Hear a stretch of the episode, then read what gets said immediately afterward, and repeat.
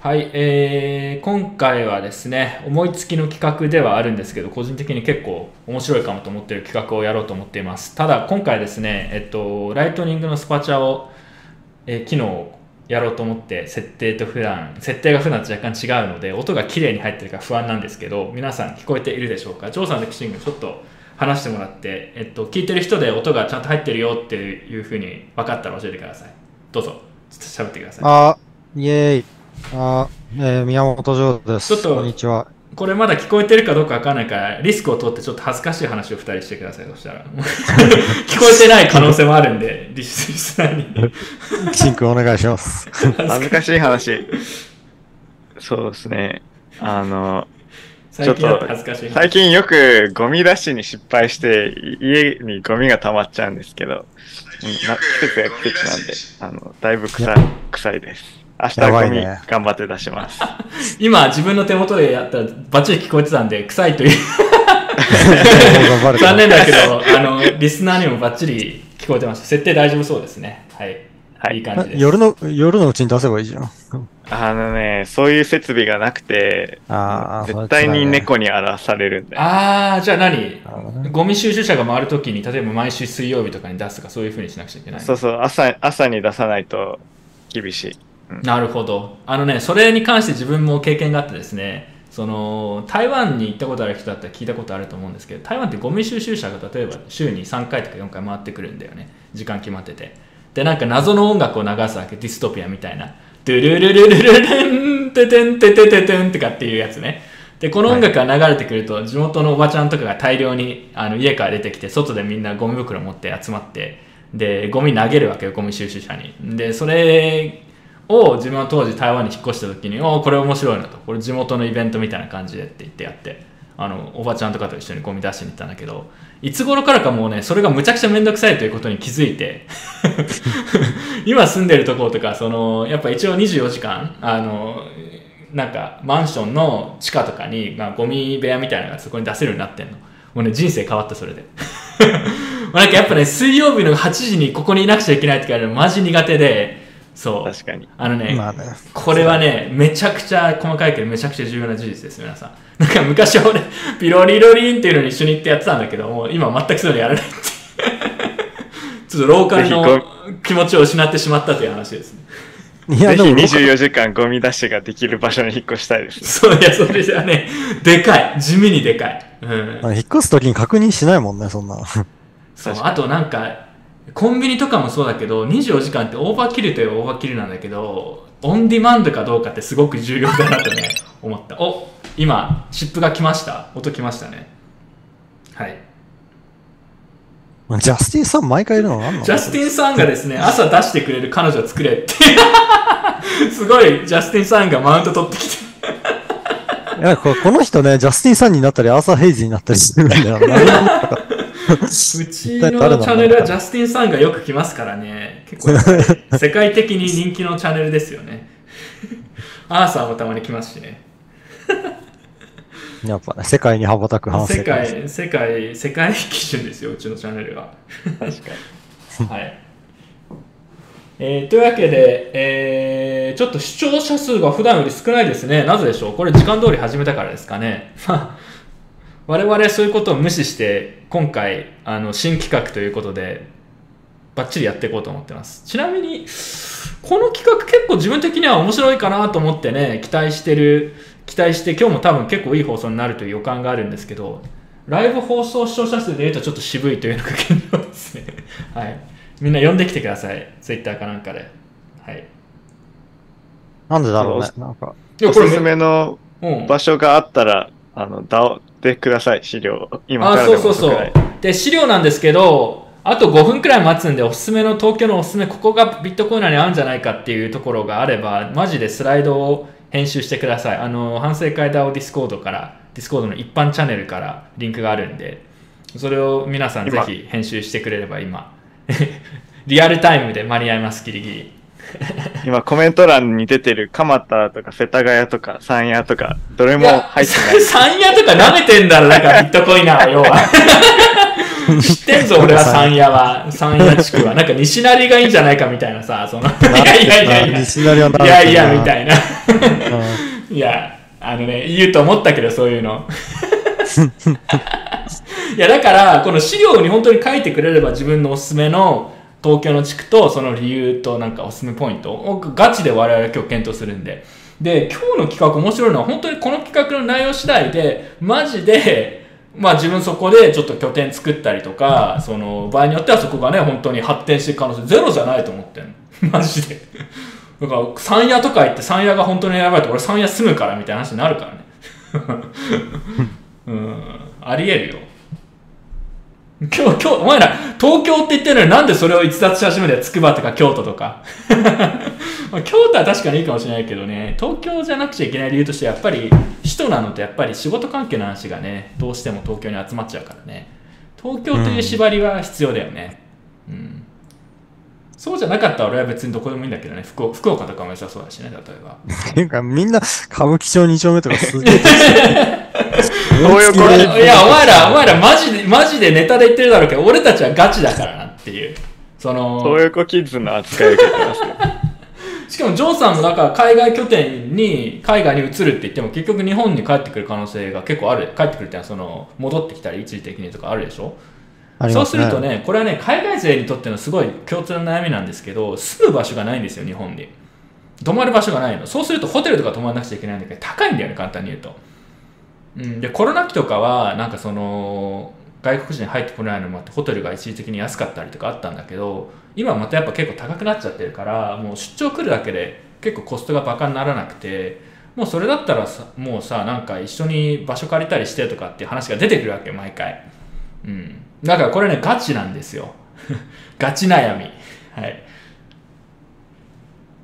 なので皆さん今回の企画はマジであのー我々含む国内ビットコイナーにとって切実な問題について語る可能性があるんでね、えー、結構いい放送になるんじゃないかと思ってます。というわけでまあもうそろそろ人も集まってきそうだしぼちぼち始めますか。はいっす。皆さんその、はい、うん、資料を本当に世田谷例えばおすすめとかあったらね資料を埋めてスライド追加してくれれば我々議論しますけど、もしくはコメントでライトニングスパチャ、あの画面にキューアール コード表示されてると思うんですけど、それをライトニングのウォレットとかで、えー、読み込んで、えー、メッセージを送ることもできるんで、そこで送ってくれれば我々拾って、えー、議論します。真面目に。はい。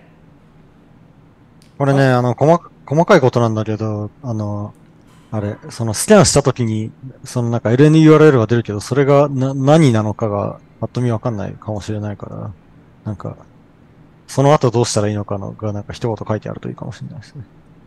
ああまあでも結構みんな分かってる感ある特に説明しなかったけど、まあはい、まああのニッチな人しか見てないからちなみにね北千住っていう意見がありますけど、俺北千住の近くに住んだこと、住んでたことあるから北千住は割と詳しいんですよ。ちょっと後で説明しようか。北千住候補にするか。で自転車盗まれんだよね北千住でも足立区の治安、ね、足立区の治安がって言ってそれ今レンタサイクルとかあるんじゃないですかちょっとそれについて後で話しましょう。じゃあ、あのジョーさん画面共有してもらっていいですか。早速見ていきましょう、はい、皆さんあとライトニングスパチャねせっかく今日準備してやったので、えー、ぜひ面白いコメントとか投稿したいこととかあったら、えー、せっかくならスパチャの方で キューアール コードライトニング支払いでスパチャしてぜひ参加してください、はい、キューアール コード読んで支払いすると一応なんかバッチャ君じゃないなあれフィンテック君のピロロンっていうなんかアニメーションみたいなのが出て音が出ます。はい。というわけで皆さんあのぜひスパチャも活用していただきやっていきましょう。というわけで、えー、ビットコイナーの新聖地を作ろう東京で最も適した場所はということでね、これは自分の結構思いつきベースのお早速スパチャ来た。なんだ。ちょっと待ってなんて言ってる？ん？あ来た。何も言ってない。何も言ってないですね。はい大丈夫です。ありがとうございます。せんさんびゃくさんじゅうななさつなんか意味あるのかなこの数字。ありがとうございます。というわけで、えー、うん、何前この数字で支払いが来てた気がする。いちさんさんなな、なんか意味あるの ?いちさん、いちさんさんなな、いさ。解読しない。リート、リート。はい。というわけで、えー、やっていきましょう。今回の企画はですね、まあ、自分の思いつきベースの部分が大きいんですけど、ちょっと次のスライドお願いします。えっとですね、背景が何かというと、ジョーさん次のスライド行って、えーはい、これですね、あのー、これ我々も一部行ったことあるんですけど、世界各地で最近ビットコインの新聖地みたいなのが生まれつつあるんですよ。まあ有名なのはエルサルバドルのビットコインビーチね、有名ですよね。僕行ったことないんですけど、あとはジョーさんが言ったフィリ、フィリピンのボラケイ島、あそこも結構有名ですよね。でバンコクのまあ ビーオービー スペースはまあ聖地というほどではないけど、自分たちもこの前行きましたし、割とこう関係者が集まるいい感じのスポットになりつつある。で他にも、あのー、各国とか各都市でこういう、こう物理的なスペースがね、ちょっとずつできてきてるんですよ。ビットコイン関係者とかが集まっていろいろ、まあ、例えば一緒にイベントやろうとかミートアップやろうとか、はい、一応台湾もねそういうのあるにはあります。で日本はって言われた時にこれ聞かれることもあるんですけど、 ウェブスリー 系のやっぱりイベントとか、えー、コワーキングスペースなんかカフェとかそういうのは出てきてるよね、多分ね。バーとかね、そういうのはあるって認識してるんだけど、あと エヌエフティー なんとかみたいな。で、ただね、日本遅れてるんですよ、これに関して。で、逆に言うと、次のスライド言ってほしいんだけど、この、昔はね、結構そういう集まるなんか場所みたいなのが、この後説明しますけど、六本木とかね、いろいろあったんですよ、実際。で、今はなんか割とチリチリになってきてますけど、自分も含めて、割と東京にこうね、ジミーさんとかもそうですけど、例えば関係者とかが、いてミートアップ来て集まって、もしくはイベントやったりとかそういうのがあってですね、このやっぱり物理的なスペースがないのがやっぱ国内のビットコインビットコイナーたちのやっぱりこうスピリットが失われつつある要因の一つなんじゃないかと思ってるんですけど、自分これどうですか？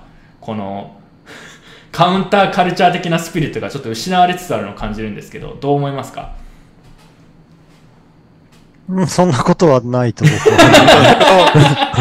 ビットコインはあんまり群れない人たちが多いじゃないのかな。わかる。あのね、それはよくわかる。俺もそうなんだけど、あんまり群れたくない人が多いんだよね。これはね、多分 ウェブスリー の人たちと比べても実際そうで、昔集まってましたって言っても別になんかその仲良く集まってたっていうか、まあ、他に行くとこがないからみたいな。あの、オンラインでもオフラインでも話す人あんまりいないしみたいな。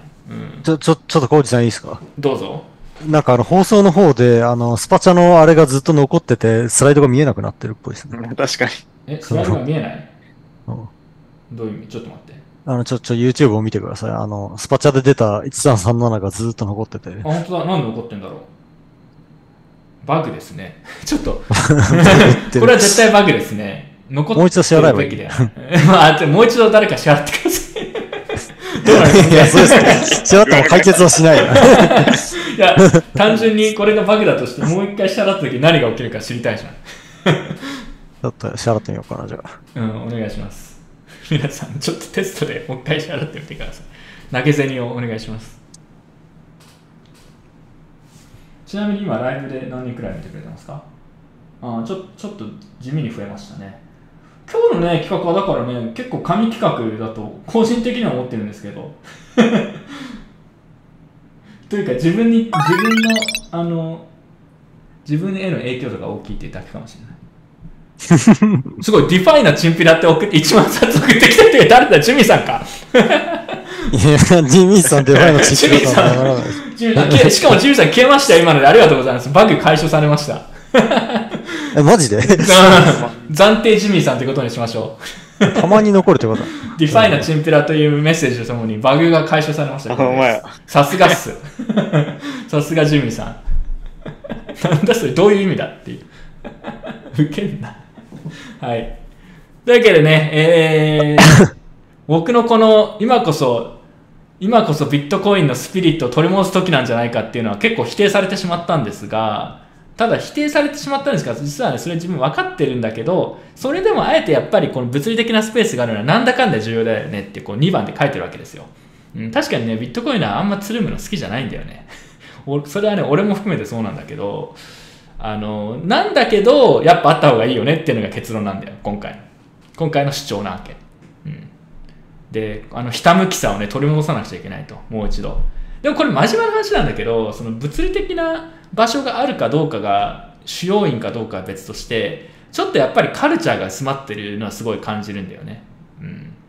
カルチャーというか、そのなんかビットコインってさ、別にあの宗教ではないから、あのなんだろう、別にその文化的とかその心情的に合ってるかどうかっていう話だけでは当然ないんだけど、ただやっぱり一定のこう文化だったりとか、絶対にこうしておくべきこととか、なんか価値観みたいなのあるわけじゃん。てかそれがないと多分かあんまり関心が持てない人が多いんだよね。例えばその貨幣の話だったりとか、カウンターカルチャー的なとか自由主義的な傾向とかがないと、そもそも調べる気も起きなくて、なんか ウェブスリー とかわけわかんないこと言い始めるわけじゃないですか。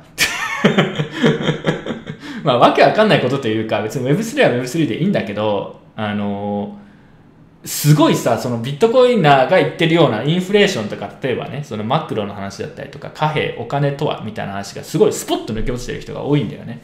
でそこら辺はやっぱり結構オフラインでいろいろ話したりする機会があることで、割と共有できる部分もあるんじゃないのかなと個人的には思いますけどね。はい。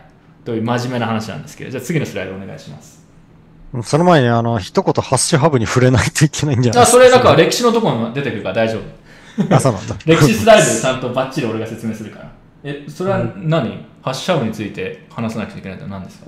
もともとハッシュハブがその予定だったんだけど、デファイのチンピラに乗っ取られた話を。デファイチンピラしないといけないんです。デファイのチンピラって送ったのジョーさんか、さっき。いや、違います、違います。僕じゃないです。そういう件だけど。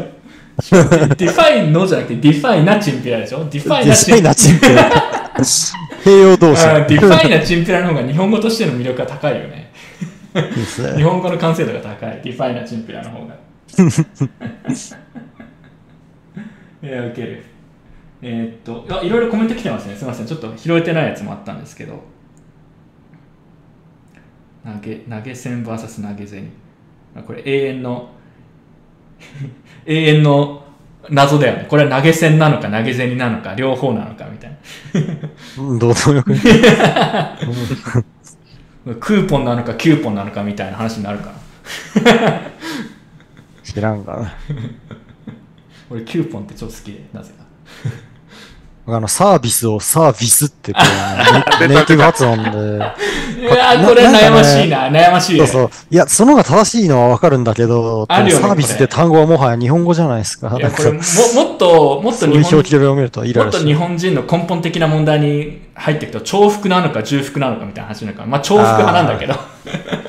重複は重複だ、重複でしょうと思うんだけど、重複はだって間違いだったんじゃないの、もともと確か。まあでもそんなこと言い始めると絶対自分間違って言ってるやつあるから、こう強く言えないっていうおノスターからセンサーついただきました、ありがとうございます。はい、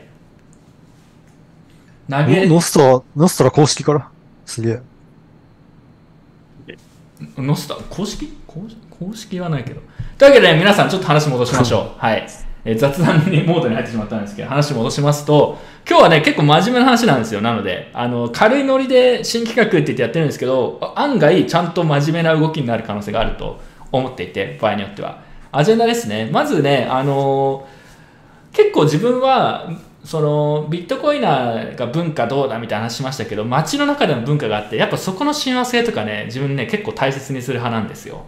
結構街とか通りのこうカルチャーとか結構そういうの好きで、やっぱ親和性が高い地区とそうでないとこあると思うんですよね、なんとなく。だから東京でビットコイナーが仮に集まるとしたら、どこが最も適しているかというのをちょっとね、視聴者からの情報も受けつつ、えー、議論していこうと。で本当にあこれいいねっていうとこがあったら、マジで拠点を作りますよと。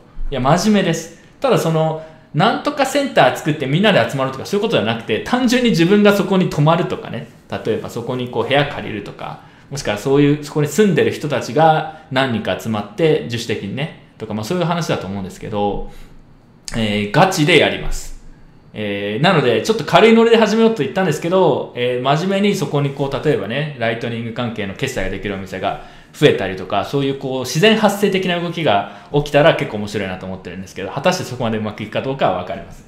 はい、次行きましょう。ちなみにコメントで今回は東京限定なんですかって言うんですけど、そうですね、今回は東京限定ですね。なぜかというと、やっぱりさっきも言いましたけど、まあなんだかんだやっぱり東京が一番人が集まりやすいのと、仕事の話とかをするのにも絶対東京に拠点が必要になるんで、まあ東京です。東京、もしくは東京にまあ十分行け、行けるくらいのレベルの場所ってことですね。はい、ルームシェアですか？いや、ルームシェアである必要は必ずしもないです。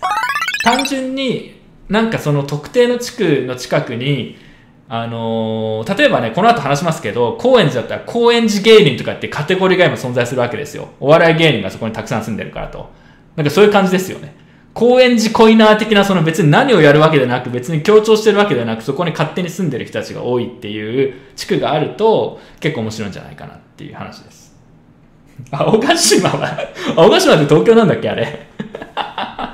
青ヶ島はちょっとなんか、岡部の時代の話になっちゃうんで、ちょっと違います、ね。確かに。はい。なんかスパチャで今、赤羽とか来てます。赤羽ね、赤羽資料に今載ってないけど、赤羽とかいいかもしれないですね。ぜひ、チャットとかスパチャとかで、ここがいいんじゃないかとかあったら、ぜひコメントお願いします。はい。え、赤羽ってど真ん中じゃないの？赤羽北の方でしょ？あ、北の方なんだ。あの、うん、埼玉県境。ちなみに我々別に東京民ではないので、東京出身民ではないので、我々そんな東京詳しくないんでそう誰も誰もそんな詳しくない皆さんからのコメントを受けつつ、東京の東京にビットコイナーが適した地区を探っていこうと思ってます。はい、じゃあ行きましょう。まずその前に自分の方でサクッと過去のビットコイン聖地ってどんなとこがあったのかっていうね、昔話も含めてちょっと貴重なある意味話をしようと思います。次の、次のスライドお願いします。文京区広い、文京区は広い、もう少しもう少し狭めてほしい。えっと、まず歴史なんですけど、歴史的にですね、にせんじゅうろくねんくらいまでビットコイナーがよくいた場所っていうのは渋谷、六本木あたりです。まあ、特に六本木ですね。で、六本木な、なぜかっていうと外国人が多いからなんですよ。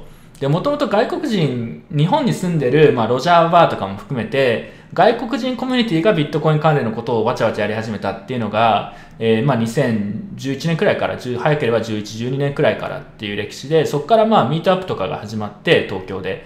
あれはね、大体六本木で集まってたんですよ。で、自分もにせんじゅうよねんくらいから、結構頻繁に来たんですけど、ちょっと待って、いちまん冊以上までって銀座コリドー街ってネタぶち込んできた人がいる。コリドー街、コリドー街にどうやってビットコイナーが住むんだよ。あんなのもう、悪夢でしかねえぞ。人が住む場所じゃないんだよ。ホテル暮らしかコリドー街のラブホー暮らしかもうビットコイナーの反対と言ってもいいだろ、こんなの。喧嘩売ってるよ。ウェブスリー の人にやってほしい。はい。えっと、というわけで、えー、話戻しますけど、六本木とかに集まってるのが多かったです。で、六本木にはもともと東京で一番最初にビットコイン決済に対応したピンクカウってお店があったり、えー、まあ今も、えー、今もビットコイン決済を受け付けているツードックスとかですね、とかでミートアップをすごいやっていて、そこがやっぱ初期の自分が、まあ、自分、自分にとって初期なんだけど、にせんじゅうよねん、ご、よん、ご、ろくねんとかかな。で、あ、みんな集まってるのどこかって言われると、大体六本木のイメージがありますね。ピンクカーとか、すごい怪しいね、地下の怪しいスペースであったんですけど、そこになんか、わまあ、自分も含めてなんだけど、わけのわかんない怪しい人たちが集まって、その、なんかわけのわかんない話をしてる。で、今、今はちょっとね、あの、ビーエスビー とかの方に行っちゃう、ケンさんとかが、バーレスクダンサー呼んだりして、なんか、その人になんか、キューアール コード載った、こう、ビットコイン、ビットコインのなんかプラカードみたいなの持たせて、そこにみんな キューアール コード読み込んで寄付するとかね、なんかそういうことをやってる感じでしたね。はい。それが六本木でした。ただ、ご存知の通りにせんじゅうななねんくらいに、にせんじゅうろくねんくらいから結構コミュニティ内でブロックサイズとかに関する議論がこう、すごい過熱化して、コミュニティが分裂して、で、結局六本木に集まったコミュニティも分裂して、なんかこう六本木からあの、六本木のなんか聖地感がどんどんなくなってったっていうのがにせんじゅうななねんくらいですね。はい。で、ちなみにピンクカーはもともとなんか関東連合かなんかが事件を起こしたところのすぐ近くにあった建物のなんか地下にある、あの、地下のスペースにあったお店なんですけど、そこもお金がなくなったかなんかわかんないけど、あの、いて、なんかすごい小さいさらに怪しいところに移転して、それがじゅうななねんくらいだった記憶があるんだけど、なんかそれをもって俺はピンクカーのあの場所がなくなって、あの正式に六本木のビットコイン聖地感が終わったっていうような感じを受けた記憶がありますけどね。で、にせんじゅうななねんくらいになると、自分もはやにせんじゅうななねんくらいから海外にいる時間が長かったんですよ。うん、もうね、まあ、じゅうろくねんくらいからちょっと違和感を感じ始めて、ちょっと早いかもしれないけど、でじゅうななねんには結構台湾にいる時間がもう増えてたんで、あのー、海外に流出っていうのがもうちょっとずつ始まったのはじゅうななねん、じゅうはちねんくらいかなと思いますね。はい。なので、もともと六本木でみんなわちゃわちゃちょっとね、集まって、あのー、黎明期みたいな感じでやってたんですけど、ちょっとずつ人が六本木とかからいなくなって、海外に行ったりとか含めて、コミュニティがこう、ちょっと消えたって感じですね。で、これが、次がジョーさんが言ってた、コインチェックのハックがにせんじゅうはちねんにあって、で、業界全体すごいこう、盛り下がっていく、勢いがなくなっていくみたいなのがあって、で、えっと、そのじゅうはちからじゅうきゅうねんくらいに、まあ、東大本郷の近くに、えー、まあ、ちょっとその新しい、こう、拠点を作りたいみたいな、そういう動きがいくつかあったんですけど、まあ、これ、ディファイナ、ディファイナチンピラですかディファイナチンピラ構想とかもありですね。まあ、それはあまりうまくいかなかったです、結局。ね、にせんじゅうはちからにせんじゅうきゅうねんくらいですかね。はい。ジョーさん、ここについてコメントありますか？ね、まあ、チンピラが、チンピラ、まあ、チンピラっつうか、まあ、あのー、まあ、言ってることでやってることが違うというかね。まあ、とはいえ、そういう方はよくあるんで、別にいいんですけど、あのー、東大エリアどうのビットコイン関係のことっていうよりは、どっちかっていうと、シットコイナーが生きり始めるみたいな感じのターンが、えー、始ま、始まったっていうか、もともとそういうのありましたけど、そんな感じでしたね。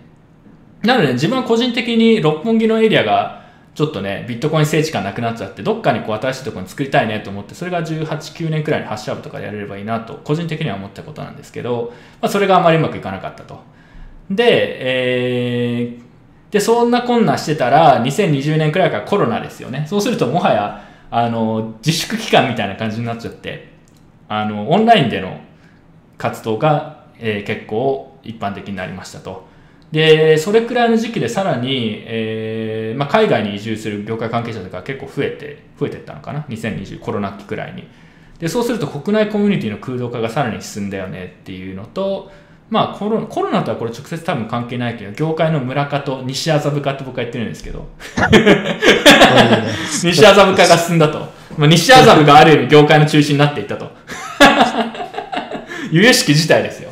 はい。まあ、業界ってクリプト業界ね。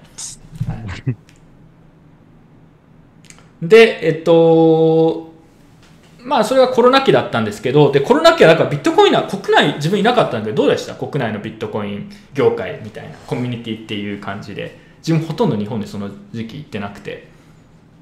上手な。まあ、てか、み、あの、ビットコインに限らずみんな外出てなかったから。もうコミュニティというか、そういうオフラインのイベントがもうなかったってことだよね。なかったですね、はい、うん、なかったと思う。結構なんか強力に蒲田をしてる人がいますね。蒲田あずな。俺蒲田住んだことあるからね、一瞬だけ。蒲田もはやあんま覚えてないけど。はい。えー、というわけでね、コロナ期はもうみんなも出てなくて、まあ自粛というかオンラインでなんかミートアップしたりとか、ズーム、ズーム飲みとかそういう感じでしょ？で、去年から、去年のまあ後半くらいからいよいよまあコロナがまあ日本もそうだし、世界的に明けてきたねってことで、なんかこう、オフライン活動が復活してきたよねって、これは世界的にそうなんですけど、それがまあ現状ですね。はい。で、ウェブスリー とかは特にすごいそういうのが盛り上がって、今年もめちゃくちゃカンファレンスとかイベントを、ね、たくさんやってたじゃないですか。もう、毎週やってないこれみたいなレベルで、もはやイベントやる業界になっているよね、くらいのレベルでオフライン、って活発にみんなやってると思うんですけど、それに対してビットコインはもう海外に散らばってるのも含めて、国内あんま何も起きてない。特にオフラインの活動はあんま起きてないっていう感じが自分の認識ですけど、皆さんどう思うでしょうか？何かコメントや、えー、フィードバックなどあれば教えてください。蒲田空港へのアクセスがいい。そうだね。羽田空港へのアクセスはいいんだけど、ただ海外に行く便大体成田なんだよね。コロナ終わってもビットコインは基本自室から出ないからなって厳しい厳しい。ただね、それでと一個面白い話があって、コロナ始まってみんないきなりリモートワークになって家からで出ない、まあ家から出ないというか出れなくなったりしたわけじゃん。自粛みたいな、家で自主待機、自宅待機みたいな。ただね、俺コロナ始まって思ったんだけど、自分の生活ほぼ何も変わんなかったんだよね。いや、そう。俺の生活にほぼ影響がなくて、俺時代先取りしてたのかと思って。むしろ出かけるときに空いてるメリットの方が大きいぐらい。そうそうそう。ホテル安くなったみたいな。あと台湾は、あの、特に初期はすごくコロナの対策が良かったから、あのね、しばらく本当に国内、台湾の中だけだったらマスクなんてしなくてもいい時期が長かったんだよね。いちねんとかいちねんはんとか。だから自分的には何の影響もないし、なんか平和、てか今までと何も変わんないって感じでしたね。はい。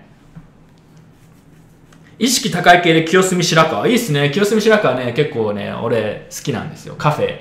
カフェでね、あの、最近、最近なんか結構前から、サードウェーブカフェが多いらしいですから、清澄白河。いろいろ出てきますね。サードウェーブ。もう死語だと思うけど、なんか俺昔記事で書いたことがあって、なんか、なんかあれだよ。その、ブルーボトルコーヒーみたいな、なんかアメリカのさ、あ, あの、ああいう雰囲気出してるやつ。はいはいはい。わかる？なるほど、ね。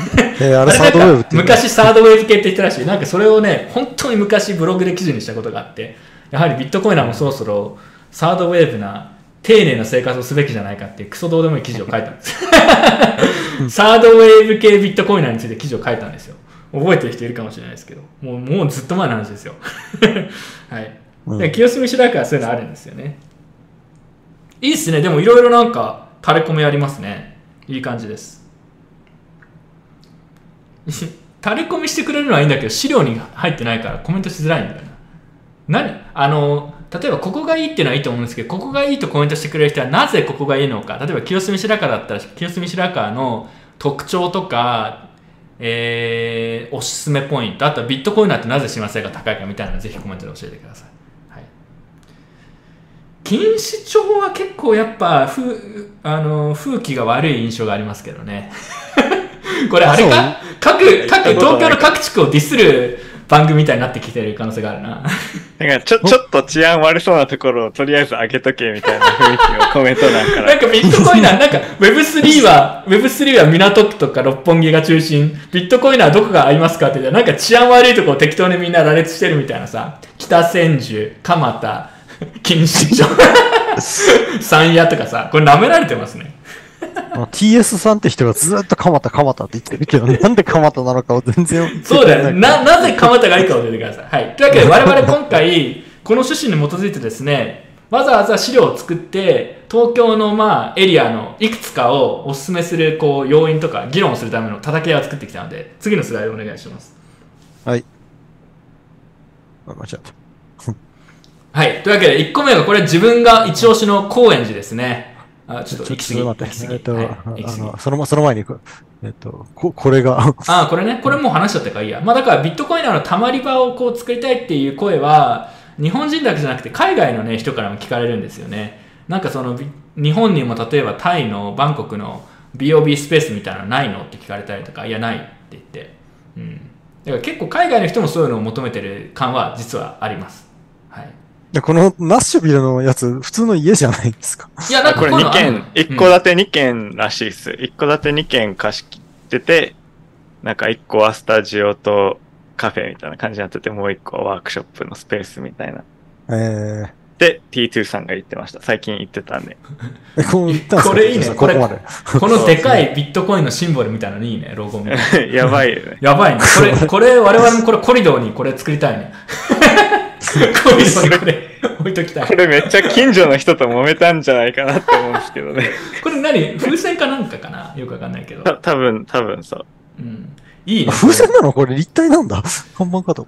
いやなんかさ、ビーオービー スペースもそうだけど、なんか個人のなんかたまたま家持ってる金持ちみたいなのがそれも使っていいよみたいなケースもあるよね。多分これもそういう感じなんじゃないかな、よくわかんないけど、みんなでやってるというよりは。我々もだからジミー本間財団には期待してるんですけど。はい、えー、次行きましょう。ちょっと待って、いろいろコメント来ていただいてるんですけど、コメント来たらできるだけ読むようにしていきます。はい、というわけでまず候補地いち、かつ俺はね本命だと思ってるんだけど、高円寺のプレゼンからしましょうか。じゃあ俺がプレゼンしますか。高円寺とはどういうところで、なぜビットコイナーの新生地として適しているのかについてちょっとあのアピールしていこうと思います。じゃあお願いします。次のスライド。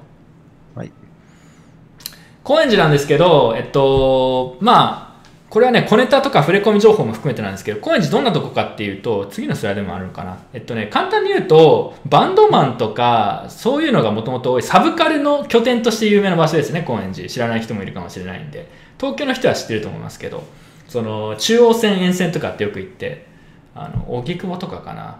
荻窪、高円寺、えー、あとなんだ中野とか、あそこら辺が割とサブカル好きな人とかミュージシャンとかお笑い芸人とかそういうのが集まるので有名な地区なんですよ。でその中でも高円寺がちょっと前から古着とかそのサブカルとかね、音楽、演劇、お笑いとかそういうのですごいこう注目されてて、お笑い芸人とかでも高円寺に住んでる芸人が結構多いんですよ、有名な芸人とかで。なんかテレビ番組で高円寺芸人というこう枠で、そのお笑い芸人が高円寺在住のお笑い芸人が高円寺の魅力について語るみたいな、そういうね番組が出るくらい最近ね注目されてるエリアの一つですね。はい。で結構カフェも多いって書いてありますね。これはね高円寺に昔住んでた人が、えー、メン反省会談メンバーが書いてくれたんですけど、はい。あとなんかこう駅の近くでみんな駅の北口ロータリー広場は飲み会の二次会場として人気ということでね、まあ要は結構こういう感じの街らしいです。結構こう緩いというか飲んだくれみたいなのが多い街ですね、簡単に言うと。どうですか今のところ、ジョーさん。今のところ聞いてビットコインアートの親和性良さそうでしょ。要は無職バンドマンとかが多い街ですよ、簡単に言うと。古着屋さんとか。あー、なんかサブカルの街って感じだな。なんかビットコインアート別にサブカル好きと違うからな。確かにそれはあるね。サブカルなのかって言われると確かにそうだね。あとこれは補足情報なんですけど、もう潰れちゃったけど、昔モナバは高円寺にありましたね。だからモナコインとかはサブカルって感じだからね、まさに。確かに確かに。だからそこら辺では相性が良かったのかもしれないですね。なんかでもサブカルって秋葉原のサブカルじゃん。じゃあ秋葉原とビットコインは合わないと、それで言うと、まあ、確かに確かにちょっと違うんだよ、なんか違うんだよね、わかるわ。いや秋葉はまだああのあ合うと思う。いやなんか秋葉はサブカルの街っていうかオタク、うん、オタクの街だからビットコインはオタクじゃないですか。なんかオタクといってもさ、そのまあなんかいろいろあるじゃん、オタクにも。まあ、む昔はあのそのなんかコンピューターオタクの街だったんですよ、少なくとも。ビットコインはもう少しこうリバタリアンというかアグレッシブ気質が入るからね、そこはね、うん、俺高円寺の方が秋葉原より若干合ってる気がするね。このなんかなんかなんだっけいやー、どう、バンドマンに、日本のバンドマンになんか、その、あれ、政府に反抗する、なんか、結果があると思えないんで。そこそこ反体制みたいな。そ, そこ大事。なんか、パンクな街だったらいいんですけど、高円寺。ロキノンな街じゃないですか、これ。いやいやいや、パンクなんですよ、高円寺は。本当にいや、これはソースは俺ですよ。そうなんだ。まあ、そう、住んでた人が言うならね。いや、俺住んでないけど。住んでないの？なんて言いませんでしょ？あ, あの、これ、ものすごい個人的な情報ですけど、俺の母親の実家高円寺だから、俺、親戚も高円寺に住んでるんで、まあ。ただ、俺は高円寺は別に育ったわけじゃないから、あんまりわかんないっていう。だから、これは田舎あるあるなんだけど、親が東京出身とかってなると、それだけで、おお、お前すげえな、みたいになるっていう。それを活用、その、高円寺ロンダリングをしてただけです、僕は。高円寺についてはほとんど何も知らないです。え、ないこの田舎で、親、親なんか東京出身みたいな、えみたいな。なんかすごいみたいな。田舎あるあるだな。はい。なので僕は一応高円寺ルーツがあるんですよ。一応言っておきますが。はい。まあそれはどうでもいいです。ただ、実家が近いから押してんじゃないですか。いや、違う、俺だって関係ないもん。親戚、親戚とやりとりとかないし。はい、ただ自分、自分は高円寺推しだというのは、まあ、そういうの、そういう背景もありますね。あと場所的には新宿からに駅なんで、すごいこう新宿へのアクセスはすごいいいです。はい。えー、お地名にジミーさんが阿佐ヶ谷と高円寺詳しい私、どういうこと？ジミーさんと高円寺に何のつながりがあるの？まさか高円寺芸人だったのジミーさん。地名に円が入ってるのってちょっと致命的なんじゃないですか。そこその視点はなかったわ。円が高い、円高みたいな。みんなあの円を挟んでこう。円高かよ。いやいや、今円安になってるからね。高知にフィアットはそのとこ。高円寺はでもいやいや、まあフィアットなんだけど、やっぱお金に関するワードが入ってるってのは結構やっぱいいじゃん。いやそう違うよそれは。そビットなんて入ってる場所ねえぞ。地名に地名に地名にビットなんて入ってるとこなんて俺絶対住みたくねえぞ、そんな怪しくてなんか中本とか入ってるところが中本中本か確かにサトシみたいなの入ってるやつそんなないでしょ。ないなぁ入ってるってのはないな、うん、まあ次行きますか。はい次行きましょう。いや皆さんいろいろコメントが来てくれてるんでちょっと自分が拾えないやつもあったらあのジョーさんきちんと拾ってほしいんだけどビット高円寺、はい、ビット高円寺最高ってなんかビット高円寺っていいなちょっとバカっぽくていいなバカっぽいですねすごくバカっぽくていいわはいというわけでね、まあ、高円寺何がいいかっていうと、まあ、他にもこう若者の街なんですよ。要はまあ我々も若者じゃなくなってきちゃったんだけどロックの街あとはこう飲み屋とかね飲み屋が結構多いらしい。あとは何よりこれねあの家賃が安いらしいんだよこの辺りのエリア。あライトニングスパチありがとう。そうそうそう書いてあるじゃん。いや新宿より安いとかそういう話じゃない？いや違うなんか不動産の賃料が少なくともこのアクセスでこのエリアに対しては安いでなぜかというとこれ書いてくれてるんですよここで。えっと な, なんで安なんか書いてあったなぜ安いのか、えーえー、区画整理や再開発とか住民住民の反対によりできなかったから古い建物があってそれで安いということらしいです。ただこれちょっと利権を感じますねあと高円寺の駅の周辺は商店街がたくさんあってですね、うん、これ有名なんですけど昔ながらの商店街的なのがまだかなり残ってるというそういう街ですね。はいと建て直しができなくて築年数が古いから相場全体としては家賃が安いらしい高円寺は。でそう、そうすると家賃が安いからって言ってお金のないバンドマンとか若手芸人とかが集まるとかそういう街ですよ。あとは食費が比較的安いという情報も野菜が比較的安く買えるという情報も手に入れましたインターネットではいというわけでスモール、うん、スモールビジネスってのはすごいいいですね。なんかそうなんかなんか家賃がこのエリア安いっていうのもいいですよね。あとやっぱ雰囲気も悪いいい意味でなんか東京っぽくないというかちょっと昔ながらの街が残ってるのが高円寺らしいですね。はい中野区はイーサのようなもん エスエービーティーシー というちょっとよくわからないコメントがあったんですけどなぜ中野区はイーサなんでしょうかよくわかりませんちなみに中野と高円寺は隣同士中野は結構有名じゃん。中野もサブカルの街みたいな感じで有名じゃん。で歩いて行けるくらいの距離になるんだけど、はい、この辺りはだから結構サブカルエリアとして有名ですね。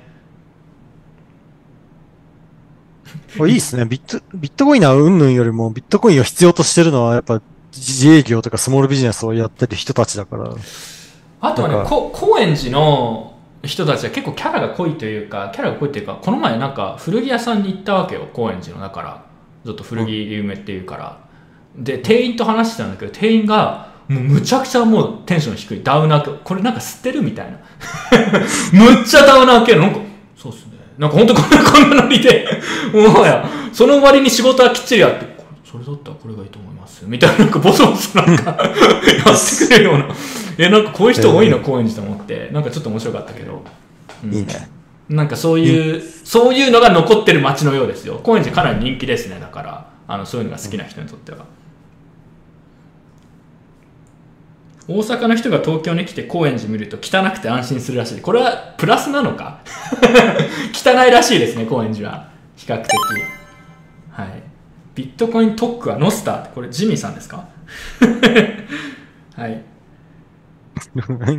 ジミーさんが言いそうな話だあとねこれ今日資料ないんだけど下北がいいんじゃないか下北沢がいいんじゃないかっていう声も結構ありました。なんか高円寺と下北は結構似てるとこがあるとかなんとか。ただ俺下北がよくわからないんで情報を募集しております下北に関して。結構やっぱり自分はこういうカルチャーがあるとこの方がやっぱあのビットコインはいいんじゃないかなと思って思ってますけどね。あとはもう一個いいのがやっぱね港区とかもそうなんだけどやっぱりこう大和線の中だともうねなんか開拓されちゃった感があってやっぱビットコインはどんどんもっと押し込まれて外に行くっていう点では場所もいいなと思いますねあの山手線の外に押し込まれた感じがあっていいなって感じがします。分かる、はい、それ分かる分かられた分かります割と分かるこれ分かるそうだから場所的にもとはいえ都心から全然遠くはないんでちょうどいいくらいの場所っていう点でも結構いいですね。はい。いいですね。下北、下北はね、わかんないんだよね。町田っていう声もあるけど、町田も俺全然わかんなくて、町田がどういう町か教えてください。町田結構遠いんじゃないの。うん。というわけで、最後にこの、えー、奥名もさんかなあの、高円寺に関して情報を提供してくれた最後にかなり失礼なことが書いてあります。実績も信用も職もないビットコイナーに高円寺は適しているかっていう家賃安いし無職にあふれてるんで、こうそこにこううまく溶け込めると。ジョーさんどこ高円寺いいんじゃないのどうですか、いいかもしれないですね、今話を聞いて話を聞いてちょっと高円寺の良さ分かりました？いや、なんかね、もうあの、だ、もう年齢的にちょっと厳しいかなって。年齢的にいやいやいや。いや、あの、独り身だったらすごくいいところだと思うんですけど。ああ、独り身でいたら確かに楽しそうだね。婚活してるじゃないですか。婚活してるじゃないですか。楽しそうだね、確かに。うん。え、婚活？婚活ついても別に高円寺住んでる。お笑い芸人とかにも高円寺住んでるからいいよ、大丈夫よ。何が大丈夫なのか。しかも婚活がうまくいく保証なんて何もないんだから、何、何うまくいく想定で話してんのなんでうまくいかない想定で話してんですかなんでうまくいく想定で話してんですかなんでうまくいく想定なんだって。高円寺だろって言って。うん。だから下北も古着の聖地らしいですよ。南川さんから。はい。何古着の聖地って聖地にするほどのもんじゃないだろう。と、それはね、でも古着、確か別に我々古着屋さんが多いからここに住もうということにはならないですね。ならないよね。だからまあ、ファッションの接種があったらまだわかる、うん。なんかいいんだけど、いいんだけど、ビットコインはそこまでファッションフォワードではない。そうだね。あとラーメン屋さんが結構多いとかそういう情報は知りたい。飲み屋は多いらしいですね、高円寺は。はい。うん。町田がいいよ。だから町田がわかんないんだよな。町田の良さを教えてください。まあ、芸人もだからジョーさん若くないって言ったけど若手芸人っても若くないから全然確かに大丈夫、うん、もうそういう人たちが住んでるからあの大人になりきれなかった大人みたいなのに住んでるから大丈夫なるほどね、はい、というわけで高円寺こんな感じでこんな感じにしましょうか。次行きましょうか、はい、というのが僕の一応第一候補の高円寺に対するプレゼンでした。じゃあ次豊洲、これジョーさん、これ僕ですね。あの僕昔豊洲に住んでたことがあって。え、そうなの？知らん。あります。てかね、僕結構、実は結構いろいろ東京住んでるんですよ。え、そうなの？あの、最初東京来た時、築地に住んでたんですけど、なんか、あの、職場が近いからという理由で。で、なんか、さすがに築地はちょっとね、あの、家賃が高すぎて、その次に引っ越したのが月島だったんですよ。で、その次に、その次に豊洲に行ったって、こう、だんだん東に行ってるんですよ。まあ、あの、あの辺りだね、なんとなくわかる。あのー、そうそう。東京湾というか、海、海とかの方の近くだね。そうです。あの、隅田川の周りですね。はいはいはい、分かる分かる。あの辺り悪くはないけどね。あとちょっと今豊洲の話する前に下北、下北に対する情報が結構来ていて、下北は表現者の聖地を、つまり反体制の精神が昔からあるというコメントが、これは下北いいかもしれないですね。はい、ちょっと下北の情報がもう少し欲しいな。それで言うとよく分かんないから、高円寺とどういう比較があるのか知りたい。なんか似たような感じなんでよく分かんないけど。いやでもね、僕分かんない、あのその芸人とかバンドマンってなんかテレビの時代の表現者が住んでっていうイメージがあるんだな。なんかいや我々がそこの一世代古いっつうか、我々が新しい表現者としてこうまあそうなんだけど、開拓していけば、いや多分位置的にまあそのテレビ局とかにもあの行きやすいからみたいなので的な利点があったと思うんですよね。そのでまあテレビで芸人って本来すごい反体制的な仕事なんだけど、テレビに出よう。日本の芸人なんて反体制さんなんてないでしょ。もう空気読むしかないから。そうそうそうそう。空気読んでなんかつまらない エムシー してるだけでしょ、芸人なんて。そうなんだよな。だからね、その反体制の精神があるってのはちょっとね、あの、疑問ですね。それは俺ももう、別にバンドマンが多くても反体制の人が多いとは必ずしもそうだよな。でもね、どっちかって変な人が多い方がまあ面白いかなっていうのはちょっとあるな。その、まあ、身の危険を感じるような変なとか、その歌舞伎町とかそういうことじゃなくて、そのちょっと変わった人が多いエリアの方がなんか楽しそうだなってのは思いますけどね。そうだね、うん、だから例えばなんかフラッとどっかの居酒屋かなんか行ってビットコインの同士話したらなんかわけのわかんないおっちゃんがなんか話してるみたいな、ああなんか面白いなみたい な、 、うん、なんかそういうそういうインタラクションを若干期待してるところはあるよね、はい、ちなみに下北はね、下北と渋谷の位置関係が新宿と高円寺の位置関係みたいな感じなんで、まあ本当そういう感じ、なんか衛星衛星都市というかそういう感じで見えますね、はいはいはい、なるほど、うん、要は渋谷版高円寺ですよね、まあ、あっちからしたらいやあっちが新宿版下北だっていうのかもしれないですけど、はい、じゃあ次行きましょう。豊洲で、豊洲は何がいいの結局。様子はですね、なんかちょっとスライドね、あの、コウジさんのスライド文字ばっかりだったんで、僕のスライドはちょっとあの、ビジュアルをちゃんと重視して、こう、写真を持ってきました。やっぱ写真で見た方がね、素晴らしい。わかりやすいと思う。いや、これはね、俺、行ったことあるか、俺、豊洲は。まあ、なんだかんだ行く機会はあるのかな。何言ってたんですか、コメントでセンサーで、ジョーさんパッと見売れないバンドマンじゃんっていうディスが来て。パッと見売れないバンドマンってすげえ辛辣ないいディスなの。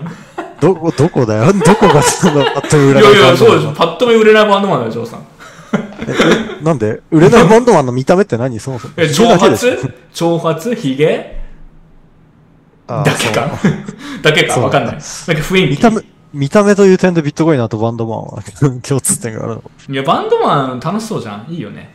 いや、でもその日本、でもね、あの、下、下、高円寺にいるようなバンドマンはなんかこんなバンドマンじゃなくて、あれでしょなんか、その、なんか、なんつんだ、こう、わかんないけど、若者ファッションしてるもっとなよなよしい、あれでしょ。いやいや、なよなよしてないでしたっけ。それとかみんな剃ってるでしょ。いや、わかんない。それ知らない。わかんない。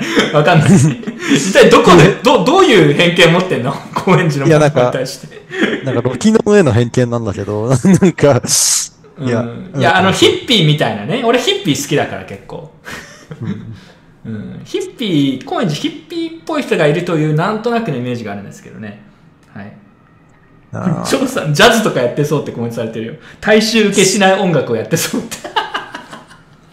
ひでえなぁ。すごいディスられてるのかどうかよくわかんなくて。ディスじゃない。ディス、ね、分析されてる。分析されてる。ちょっと豊洲の話に戻りましょう。はい。はい、えっと、なんか、話が行ったり来たりしてる失礼で頭があれなんですけど。豊洲はね、はい。うん、こっちはなんで豊洲行ったんですか？ちょっとそれが聞きたい。いや、なんか仕事かなんかで、まあ行ったというか、と通ったというか、ちょっと近くを歩いたというか、そのレベル。うん。それはちょっと豊洲を楽しみきれてないですね。まあ、そりゃそうだね。うん、僕はもういちねん住んでたんで。じゃあ教えてください、豊洲の良さ。はい。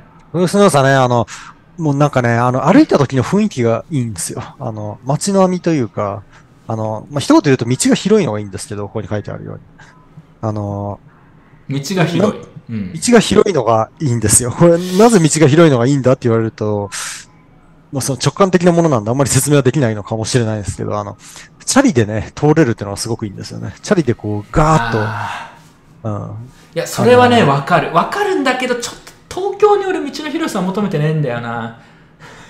まあそうだ、東京の中では、そのこ、この道が広いという利点があるちょうどいい場所が豊洲ぐらいだっていう話なんですけど。わかる。で、この風景も道広くて歩きやすくて良さそうなんだけど、住みたくはないんだよね。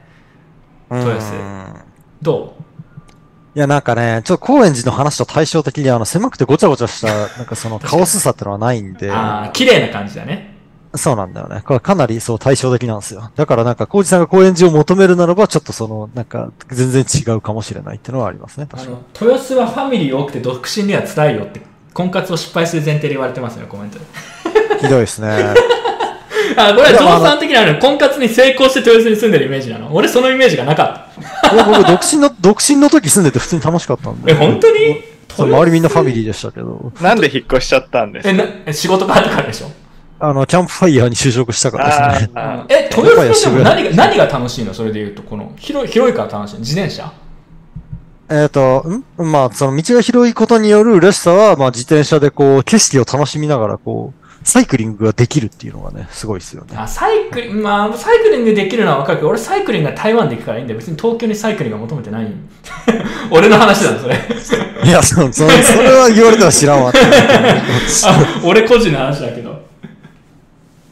あ、そう、月島。うん、月島、うん、あ、月島近い。月島の、月島のコメントあったんで、うん、月島に住んでた身からちょっと、あの、一言、はい、言うと、はい、えー、月島より、あの、豊洲の方がいいです。何がいいの？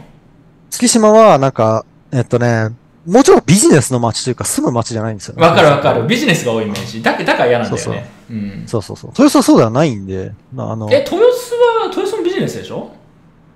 月島、ね、月島はもんじゃでし、もんじゃしかない、月島には。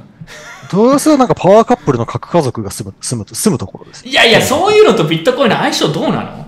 いや、そ、そこちょっとこの後言いたくて、あの、うん、そう思うけど、それはあの、本当に、あの、駅前のごく一部にはそういうなんかこう、敗訴な、なんかこう、弁護士、鑑定とかあるんですけど、うん、ちょ、実はちょっと外れたところで一軒家が普通にあるんですよ。いや、でも一軒家とビットトコインなんかどうなんだろう、なんかそうなのじゃあ文化を作る基盤にならなそうな予感がするんだよね、なんとなく。うん、どうなんだろう。あのね、高円寺と比べるとそれはそうですね。そのちっちゃいスモールビジネスとかなんかそういうのはないんで、うん、あのそこは確かにその通り。あとなんか豊洲はリップラーが多いとかわけのわかんないソースの情報がこれどこ情報これそうなの、豊洲はリップラーが多いんですかこれは面白い。示してもらう必要ないやつもこれジャスティンさんが超理想と現実を見ようって、ちょっと意味がわからない。ジャスティンさん何者なんだよ、マジで。豊洲はリップラーとイーサリアンが多いよっていう、豊洲ディ、ディスなのかよくわかんないけど、豊洲情報が来てますね。はい。豊洲なんかディスられてるな、僕結構好きだったんだけどな。うん、いや、僕ね、あ, あの、うん、とといこ一応、東京ごカ所ぐらい住んでて、その上で豊洲が一番良かったんで、ちゃんと自信を持っておすすめできる。でもあれ、俺それわかる、なぜか。その、それは、豊洲は、ジョーさんが東京に住んで初めて住んだ場所でしょ？いや、違います。あ、違うんですか？最初、最初、築地って言ったじゃないですか。あ、そう、最初築地なの。築地から、築地から豊洲に移転したの。あ、そう、築地から豊洲に移転しました。なんだ、市場、魚市場。魚市場みたいな動きを。えー、築地はダメだったの、それで言うと。築地はまあ、あの、うん、あんまり住むとこではないですね。なんで？家がない。あ、そう。いや、なんか、多分 ほ, ほとんど銀座ですよ、築地。あ、そうそう、わかるわかる。だから、いや、銀座とアクセス良ければ、案外、住みやすいのかなと思ったんだけど。そうでもない。いや、でも、飯屋がいっぱいあって、あの、飯屋とか飲み屋とかが。ああ、それはいいね。住むところではないんですよ、本当に。で、なんか、あの、宗教法人の、なんか、あ、してるしてるしてる。駅前にでかいのあるよね。なんかそうそうそう。いや、だからなんかそういう公的なものが立たれる場所であって、住むところではないんですね。確かにそれは、住むところんともそうだし、ちょっとビットコイナーが住んでなんかわちゃわちゃやるとはちょっとやっぱ違うよね。うん、違いますね。うん、豊洲は良かった。まあ、個人的経験もあって豊洲はなんか良かったと。うん、良かったです。はい。はい、豊洲のタワマンに呼ばれたら大体スキャンって、なんかイメージできるわ。いや、豊洲のタワーマンに呼ばれたことあるのか。呼ばれるシチュエーションがわからん。適当に言ってるだろうって感じ。豊洲コンクリートの面積が多いかなって、俺これすごいわかんだよ。あのね、東京はね、コンクリートの面積が多いとか俺あんま好きじゃなくて、この写真とかもコンクリートじゃん、ほぼすべて。いや、この写真結構街路樹とかある。いやいや、こんなのもう、木なんてもう申し訳な程度に埋めてるだけでしょ、これ。ダメですよね、これ。高円寺には土があるんです。高円寺にはバンドマンの涙が。涙があのーはい、そうね。まあでもまあまあまあ、あの、今の時点であまりこう、オプションを狭めすぎないようにはしようと思います。でもまあ、豊洲もね、いいところがあると。はい、そう、で、あの、これ今このスライドって利点いちって書いてますけど、ごまでありますから、ちゃんと。ごまであるの？じゃあ、どんどんいって。意外とたまに、うん。ちょっと言っちゃったんだけど。うん、まあ、たまに。これは知らなかったわ。これは知らなかった。一軒家。そう。うん、これはまあね、豊洲駅の近くはもちろんタワマンとか、なんか、ララポートとかしかないんですけど、あの、ちょっと外れたところ、まあ、一駅行ったりだとか、あるいはまあ、あの、チャリでなんかじゅっぷん、まあ、じゅっぷんぐらいまで見れば、かなり、あの、いろいろ物件があります、ね。うーん。家賃はどんな感じなの？家賃は、うん、どうなんだろうな。いや、僕が住んでたの賃貸だったんであんまわかんないですけど、あの、この写真は、確か、えー、ごせんごひゃくまんとかでしたね。買わないよ。まあまあ、それ、それが高いのか安いのか僕にはわかんないですけど、いや、でも安いわってきゅうから答えた、まあ。安いのかな。まあ、高くはないのかなわかんないけど。まあ、あの、そのちょっと外れたところに行けば、東京にしては安いぐらいだと思いますね。えっとね、コメントで、豊洲は道も綺麗だし、計画都市感がある。あと、埋め立て地だから神様がいない土地イコール神社がないイメージ。いや、だからこの、ね、計画都市感があるのはダメなんですよね。神社はあります。まあ、計画、ね、計画都市、そ, その、トップダウンのさ、そのね、中央集権のような感じでしょ。うんそう、ダメなんですよ。やっぱリップラーなんですよ。豊洲はリップラーなんですよ。だから。何リップラージョーさんは昔はリップラーだったわけですよ。中央集権だったのか。確かに豊洲にいた頃僕ネモアでしたからね。そうでしょ？ほら、だから。ネモやってました。だから、ちょっとやっぱ中央集権感あるんだよね。まあ、まあ、つくば市出身の俺が言うことではないけど。つくばの方がそうじゃないですか、そうです。やばいよね。つくば、つくば最高ですよ。タワマンがない豊洲じゃないかっていう。まあ確かに。つくばこそ計画された都市だからね、完全に。まあ、まあ、自分が住んでるとか、外れたとこだから、ただの田舎というか、わけのわかんない場所だったんで、あんま関係ないですけど。中央集権行ったら、都内全域アウトではっていやいや、三谷地区とか、三谷地区はヒップホップですよ、なかなか。東京の西成的。いや、その計画都市かどうかってのは違いますからね、ちょっと。うん。あの、簡単に言うと、今これ言ってる計画都市ってのは、道がまっすぐかどうかみたいな、すごい、そういうシンプルな話。あのね、住みやすい場所と、今自分たちがビットコイナーの聖地に考えてる場所のやっぱ条件はちょっと違う。例えばシンガポールは多分住みやすいけどビットコインの聖地にはならない。うん、いやちょっとあのね、うん、はいまあごめんなさい続けて。え何何ああって何。いや今コメントで東京自体徳川幕府が作ったっていうことで。すごい歴史的。それは違うんだよ。それ違うんだよな。計画都市ってそういうことじゃないんだよなってことをちょっと言いたかったな。ど, どういうことで説明して。いやそもそも東京何回も燃えて作り直してるじゃないですか。それは別に民間主導なんで。で、そもそもあの道を引いたりしたのも徳川幕府とかではないんで。まあ最初と一部はそうだったのかもしれないし、最初はそうだったのかもしれないけど。なんかそう。計画都市かどうかって本当にあの道がまっすぐだったり、え、新、円形であったりか、どうかだけでわかるんですよ。すごいシンプルな話で。あの、道がぐちゃってなったらもう計画都市じゃないんですよね。簡単に言うと。うど, どうですかこのすごい主観的な意見。その点東京の大部分は全然計画されてない乱開発された。いやそうそうそう乱開発はねいい部分も悪い部分もあるよね。なんか乱開発されたとこは結構ドープな雰囲気あるよね。そう街ごとにキャラクターが生まれたりとかねなんかいろんな店があるとか、うんうん、そういういいところはあるよね。例えば秋葉原がオタクの街電気の街オタクの街になったって別に計画されてないでしょ。自然発生的になった。ものでしょよくわかんないあれ、あれなんでなんですかねそういうわかんない。わかんない。でもまあ、あの、政府が全部計画することなんてできないですから。うんうん、その点では東京で、まあ、豊洲はその点では集権感強くない最近開発されてるし。どうなんだろう強いね、うん。残念な点だね、そうそうそれは。そこはちょっとだから、ちょっと残念な点ではあるよね。うん。東京の中でも比較的集権化されてる場所の気がするな。そう, そうだね最近に開発されてるからね、うん、ジョーさんがだからネマーの時に感じて昔の感覚なのかもしれない。言わないでくれ言わないでくれじゃあ次は次行きましょう。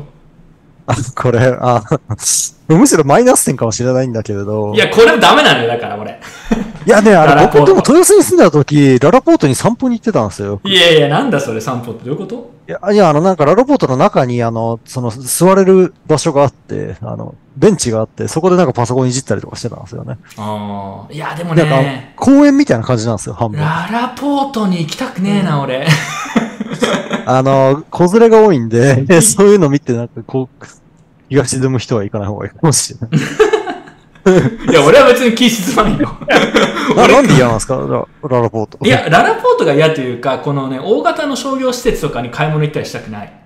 あ、そう僕好きなんだけどな。まあ、それは個人のあれかな。いや、別にいいんだけど、例えばタイとバンコクとかもこういうのたくさんあるよね。マレーシアとかもこういうの、あの、ケーエル とかもこういうのたくさんある。そうそう、どこでも結構ありますよね。いや、便利でいいんだけど、文化はない。何文化って。文化人気取ってる。理解しようとしたけど、どこなんだ文化。それはね、冷静に突っ込まれると答えないから困るんだけど。はい、個人商店がないって話？うん、なんかね、うん、個人商、別に個人商店があるから文化があるわけじゃないんだけど、まあこれもなんか結構集権とかそういうことに近いのかもしれないね。あと人が多い。人が多いところに行きたくない。うん、まあね、高円寺だって人多いじゃんと思うけど、うんだ。確かに人の多さがでもちょっと性質が違くない？うーん人のなんか人の密度で言ったら豊洲は結構やっぱ広いからマシな気がする。あの、うん、マシっすね。あそう、ね、ララポート僕あの平日はあんま人いないんでその点なんかすごい良かったですね。平日行ってたから、うん、東京は中央集権だから東京に拠点作る視点がダサくね。大阪か福岡がいいと思う。まあだからそのダサい東京にすら勝てない大阪とかはダメなんですよ要はガチのディスよ。大阪の方がヒップホップですよ。その東京にすら勝てないのに大阪の方がいいとか言っちゃう大阪がダメなんですよ。いや、うん、この意見は一理あると思うけどな。いや、その東京に勝てない、いや、小路さん押し込まれてる感じがいいとは言ってたじゃないですか、台湾の。確かに。いや、あのね、大阪を押し込まれたらちょっと違う。うううね、大阪、関西の他の地区を押し込んでるだけだから。まあね、局地的押し込みをしてるだけですよね。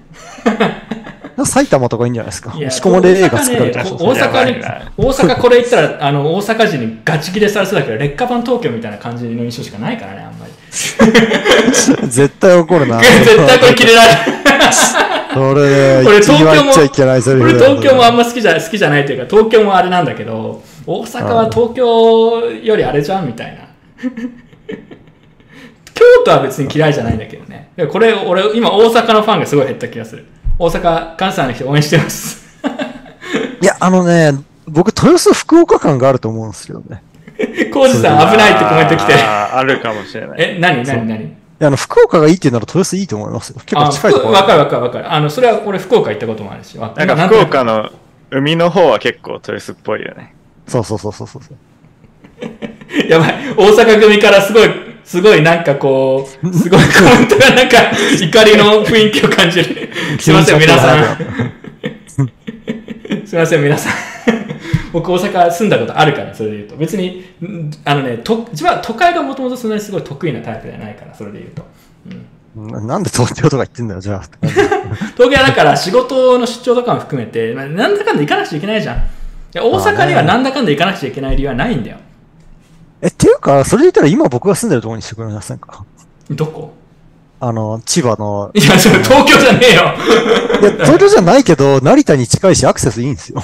まあ、成田に近いのはいいね。そういう理由ならなんか成田に近いとか空港に近いとかジムにいいと思う。それ僕の近くに来てください。それ個人的な理由すぎる。なんか文化あるんですか、ジョーさん住んでる。いやてか僕が今のところにしたのもなんか結構そういう理由なんですよね。なんかあの海外に行ったとして日本に帰ってきたとしてもここがちょうどいいからみたいなところがあったんですよ。まあ、空港のからの距離とかは俺重要だと思うよ。それで言うと。うん、あとはもう一個重要なのがこれ自然発生的にやろうって言っても高円寺だったらギリギリじゃあ俺住むとか言ってなんかノリで何人かね。引っ越してきたりとかありえるけど、ジョーさんが住んでるとこノリで行くような場所じゃないでしょ。そうなのかな。ノリでノリで移住するか。ノリで移住って何？高円寺だったらノリで移住してもいいかなみたいな。僕ノリで今のところにしました。なんだよノリって言って。いやわかんない。だから次行きましょう。コメントがいっぱい来てるから拾った方がいい。コメントいろいろ拾ってきましょうか。キシン君が京都は良さが分からんって奈良民としてのライバル心を燃やしてます奈良の方が古いしみたいな京都は良くないですね。いやいやお前大阪と京都に喧嘩売りに行くのやめようぜ今日関西勢関西勢が千葉も東京の一部って危ない意見も出てるな確かに京都は一言で言うと保守的な街なんでダメですね。ビットコインなんできる。じゃ次行きましょう。公園、うん、まあ公園と川あるのはいいね。あの辺り川があるのはいい。あの水辺なのは俺すごいいいと思う。そうなんだ。川好きでこうね、隅田川を散歩すると楽しいんですか。てかでもなんかこの風景も含めてでもすごいね、計画された感があってちょっとそこが嫌なんでカクカクしてるんだよね。まあ分かっちゃうんだよな。分かるでしょこのカクカク感。これカクカク感。社会主義国の首都みたいな感じ、ね。そうそうそう。カクカク感が苦手なんだよ俺。あちょっと分かってしまうな。まあ、それはよしあしだけど、ね、次行きましょう。よしあし、よしあしで。もう次、次のスライド。なんか時間かけすぎてる気がする。観光地。これ大事な点ですよね。これいや、あのね、ディズニーランド行かねえだろ。ビットコイナー。いや、外から、外から外国人あのビットコイナーとかを招いたりするなら、これは重要な点だと思う。ビットコイナーがお台場とかディズニーランド行くと思うか？行かねえよ。もう汚い飲み屋とか言ってる方がまだ飲み屋は。東京来たし、みたいな、なんか遊ぶか、みたいな外国人は興味あると思う。ビットコインはないまあね、まあまあわかるわかる。でもね、外国人が豊洲行ってもここがビットコインステージにならないよね、それで言うと。なんか、雰囲気ないよね。なんか自分で言ってるちょっとダメな、ダメかもしれない。あんまりね、いい街ではあるんだけど、ビットコインには合わない可能性がちょっとね。ちょっと違う話なんだ。違う話なんだよ。もっとやっぱ、ちょっとこう、じめっと暗い、暗いというか、暗いっつうか、ね、なんかね。そうだね。ああいう感じが、ね。陽キャの街ってのは事実だな。うん、そう。次行きましょう。陽キャっていうか、こう、はい、やっぱ家族連れって感じだよね。幸せな家庭を築こう、豊洲でみたいな感じで。そうだね。うん、なんかビットコインはそれできないみたいな。ダメだった。そう、ダメかもしれない。それで言うと。で、これ、平和島、これどこ知らない。どこら辺品川の方これ。もしかして。あの、羽田空港寄りの方かな。その、豊洲とかより。あの湾岸の島全然知らない。平和島ってとこがあるの？へー、競馬場とかあるところだと思う。次のスライドお願いします。あ、これか。ほんとちょっと島って感じだね。島っていうか。ああ、こっちか。でも品川の近くだね。合ってたな。これはこれすごいね。東京にこんなとこあるんだ。近くにビーチか。あ、これはまあまあまあまあ、ビットコインビーチビットコインビーチこれに、これがビットコインビーチになるんだ。ビーチですね。それ水汚そうだよ。ちょっとダサいな。ビーチから入りたくはないな。泳げないでしょ、こんな。大森ふるさとの浜公園ってすごい固有名詞まで出してもらってる。左の写真は朝の写真って、これなんか、これ住んでるんじゃないのこの人、ここに。いや、これはね、でもあの夏とかだったらめちゃくちゃ人が来るから、あんまり意味がないと思う。うん。B、ゴルフ練習場がある、工場地帯。住民の多様性に幅がある、普通な人もいれば不思議な人も、これ絶対住んでる人だよね、この近くに。うん。梅屋敷商店街。誰が作ってたんだろう、わかんない。ああ、二駅となる。うーん。でもちょっとわかんないな。こう、ちょっとイメージがつかないから、ちょっと判断できないけど、ちょっと今チラッと見てる感じで、やっぱコンクリ感があるよね、やっぱり。コンコンどこにコンクリ感はなくないですか。ある。え、違う違う、あの、マップとかで調べて、マップとかで写真見て。ああ、なるほどね。この写真じゃなくて。うん、まあ、コンクリ感、ちょっと違うかな。次のスライドお願いします。これ、今回の放送さ、あんまビットコイン関係ないんだけど、好きな人にとっては好きな話。まあね、ビットコインと合ってるかどうかと言いながら、自虐とそれぞれの都市をディスっていくという放送になってる気がする。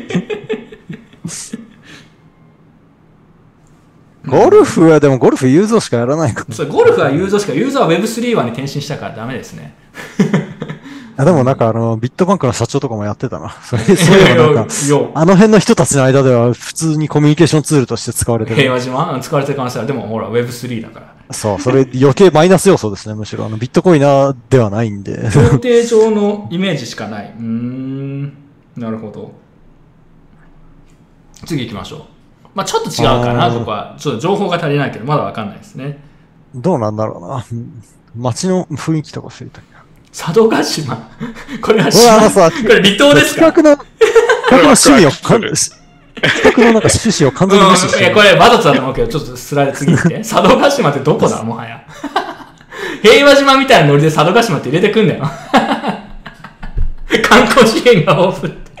どこ佐渡島ってマジで津島の方。いやいやいや、だから新潟、新潟、新潟の。津島。あ、あっちの方新潟の沖。ウケる。本当ににじかんはんでウケるんですよね、ここ。え、津島と佐渡島ってどう違うの？津島は長崎と韓国の間にある。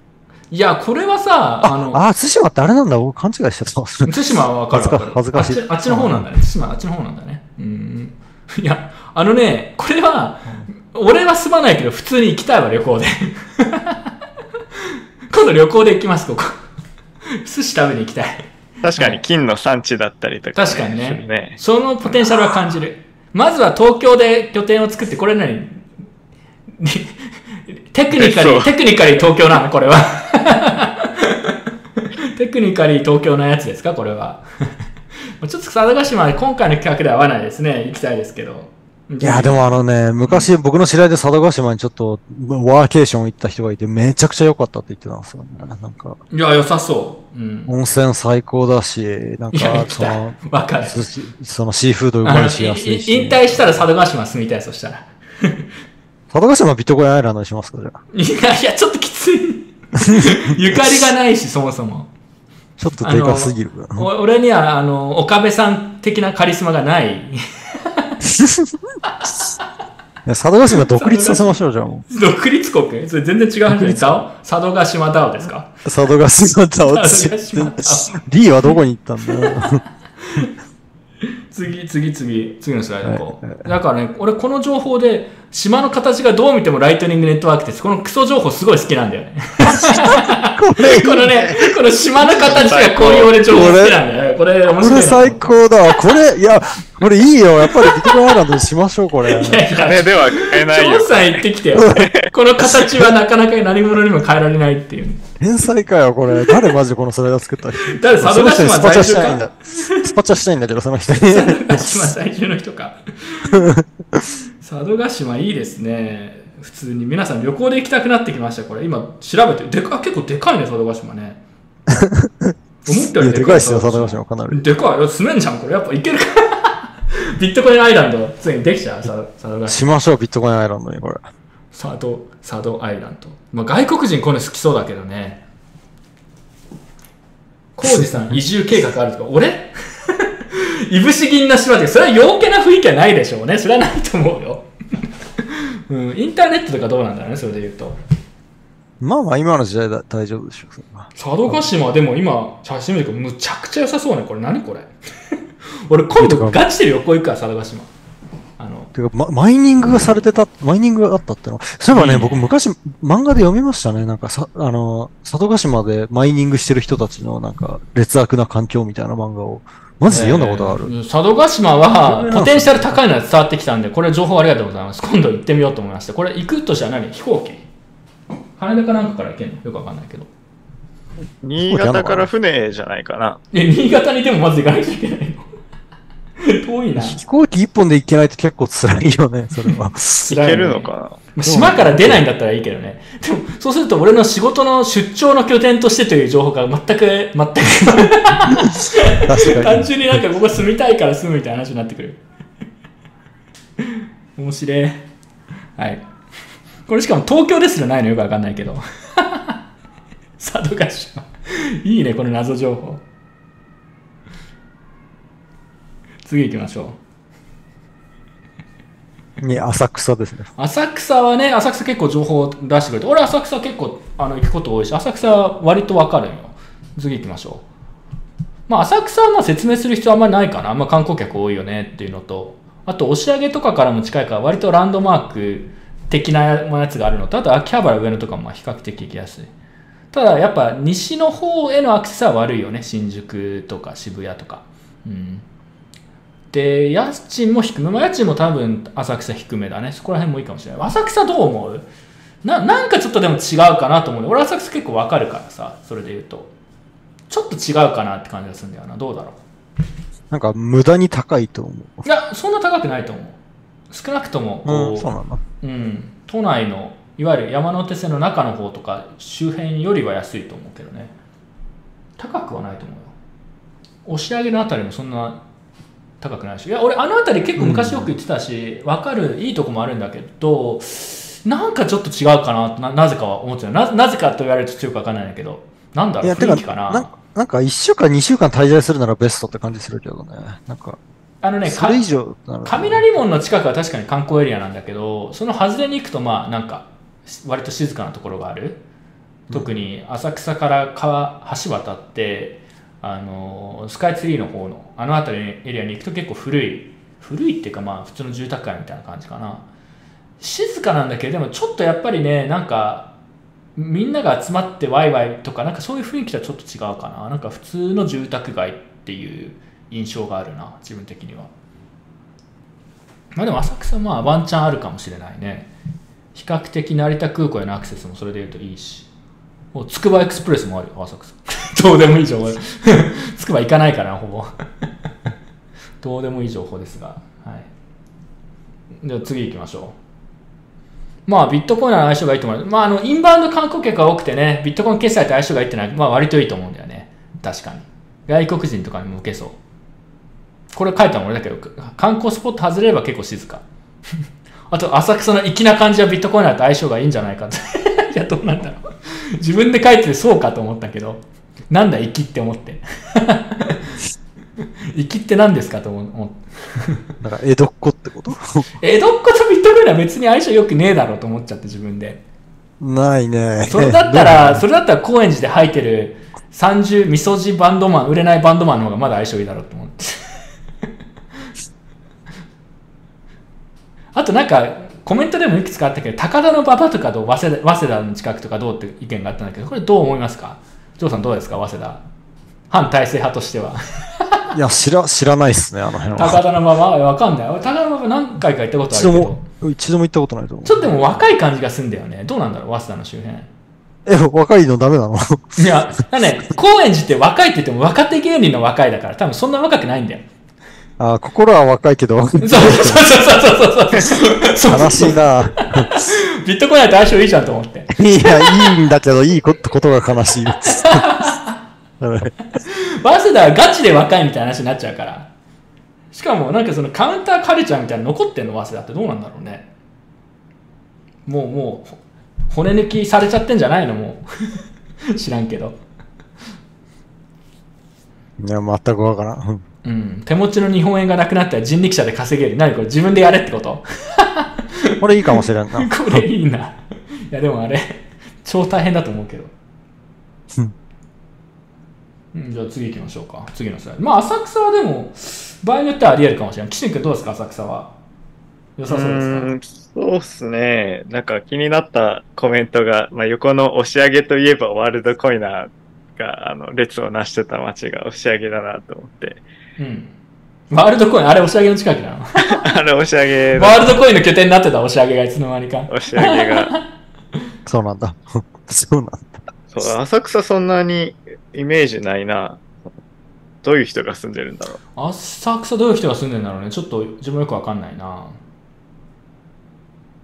高田の馬場はカウンターカルチャーありますよってジミーさんが言ってる。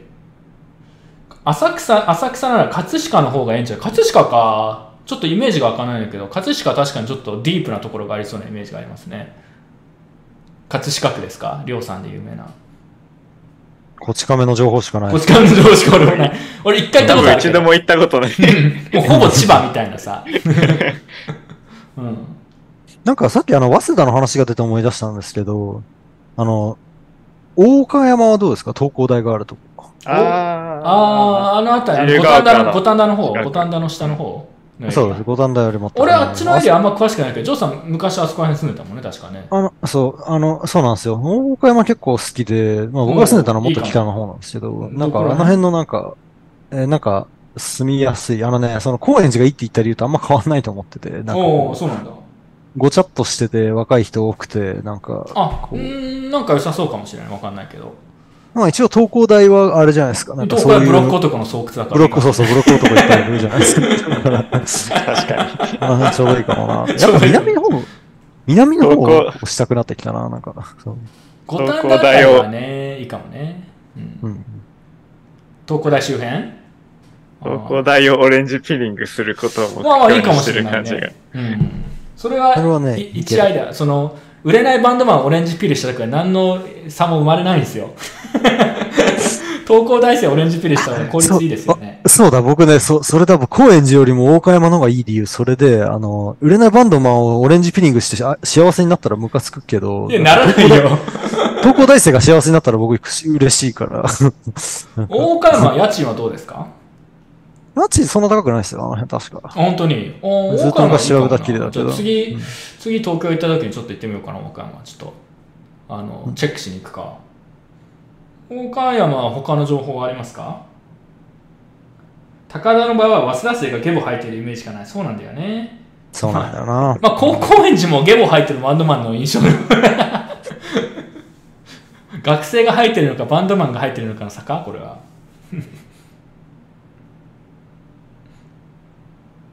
旗の旗の台も俺行ったことあるな。まあ確かに、まあなんか悪くはない。あとなんか商店街とかがあるんだよね、確かね。うん、あの辺りはまあ分かるな、言いたいことは。うん、大岡山か。検討ですね、これは。他はじゃあ次のスライド行ってください。はい、新宿。まあ新宿はまあ正直もういいよ、別に。サクッと行こうか。うん、新宿住まない問題、こんなの。新宿はちょっとね、ちょっと無理だよね。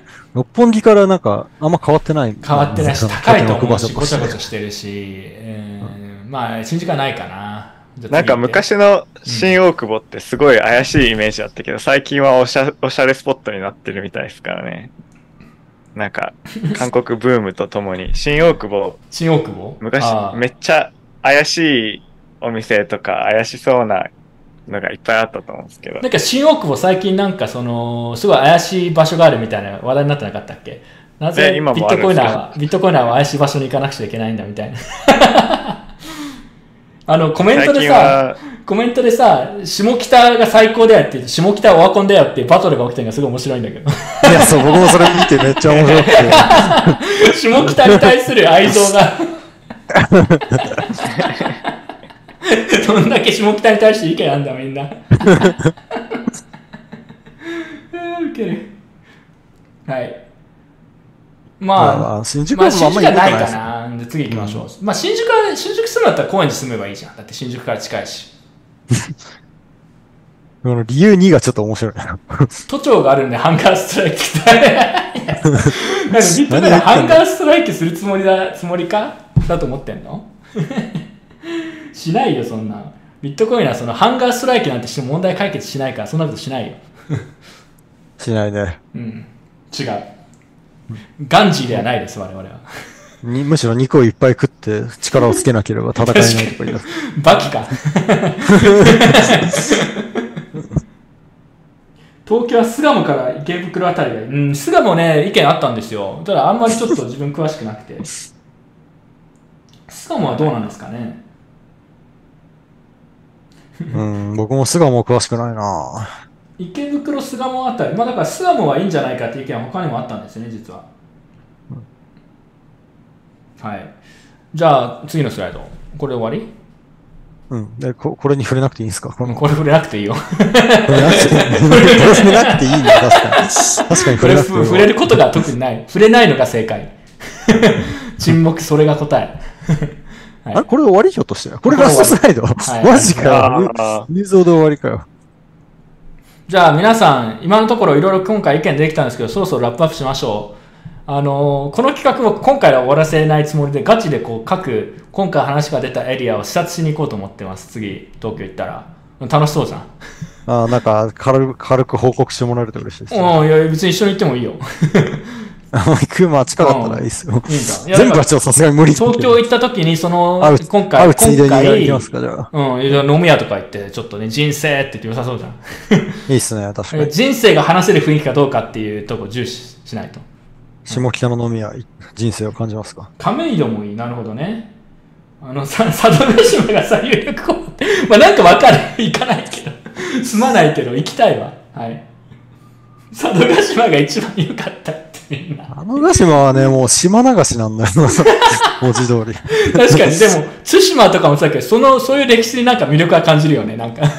うん、なんかね感じちゃうとこあるよねそこはね。そうまあ普通にいいと思うんだけど拠点ではないな、うん、じゃあ今日今日だからじゃあいろいろ意見出ましたが結論で言うとみっつ選ぶとしたらどこですか。候補みっつ絞りましょう。まあ俺はまあ高円寺をしたから高円寺、あと大岡山良さそうって話でたね。あの辺り大岡山スライドには出なかったですよね。まあいい全然いい。でもまああのあの辺りはなんかもともと情報出してくれる人はいいなと思ったけど。えー、あと、どこだろう。下北下北巣鴨下北あんま変わんないんだよな、高円寺とか。いや、それ下北の人に怒られる、下北推しの人に怒られる。さっきは、さっきの人がね。東京だと、東京だと怪しい場所が一夜でおしゃれタウンになってしまうが、佐渡島なら安全ってか、俺らで何を求める確かに。なんか、いや、うん、位置的に、その、高円寺が西で、あの、えーあの、大岡山が南だから、北の浅草かな残りは。北、北、まあ、北海道。でもさ、うん、さっき話出てた蒲田も悪くないですけどね。蒲田、蒲田だからすんなことあるけど、あのね、電車がむちゃくちゃ混むイメージがある。ああ。あの、ラッシュに巻き込まれるみたいな、ちょっと嫌だよね、そういうのは。嫌だね。ちょっとえぐいんだよね。うん、下北なめんなって。下北か、下北マキシマリストがいんな。なめんなとか言う、言えば言うほど下北行きたくなくなるからな。まあでも下北はなんかいい話は結構聞くから、まあ一回くらいちょっと視察に行きたいなって感じはするよね。え、てか、コウジさん、実家が高円寺なのに下北行ったことないんですか。いや、実家じゃない、実家じゃない。あの、親、親の実家。俺の実家ではない。まあそうですけど、さ親戚が高円寺にいるっていう。里帰りしたついでになんかちょっと見に来るとかいくらないですか。いや、ないないない。そんな、そんなのはない。そんな、そんななんか東京分かってますみたいな、あれではない。なるほどね。北ならうぐいす谷。うぐいす谷もちょっと分かんないな。なんか、寂れてるイメージがあるな。どうなんだろ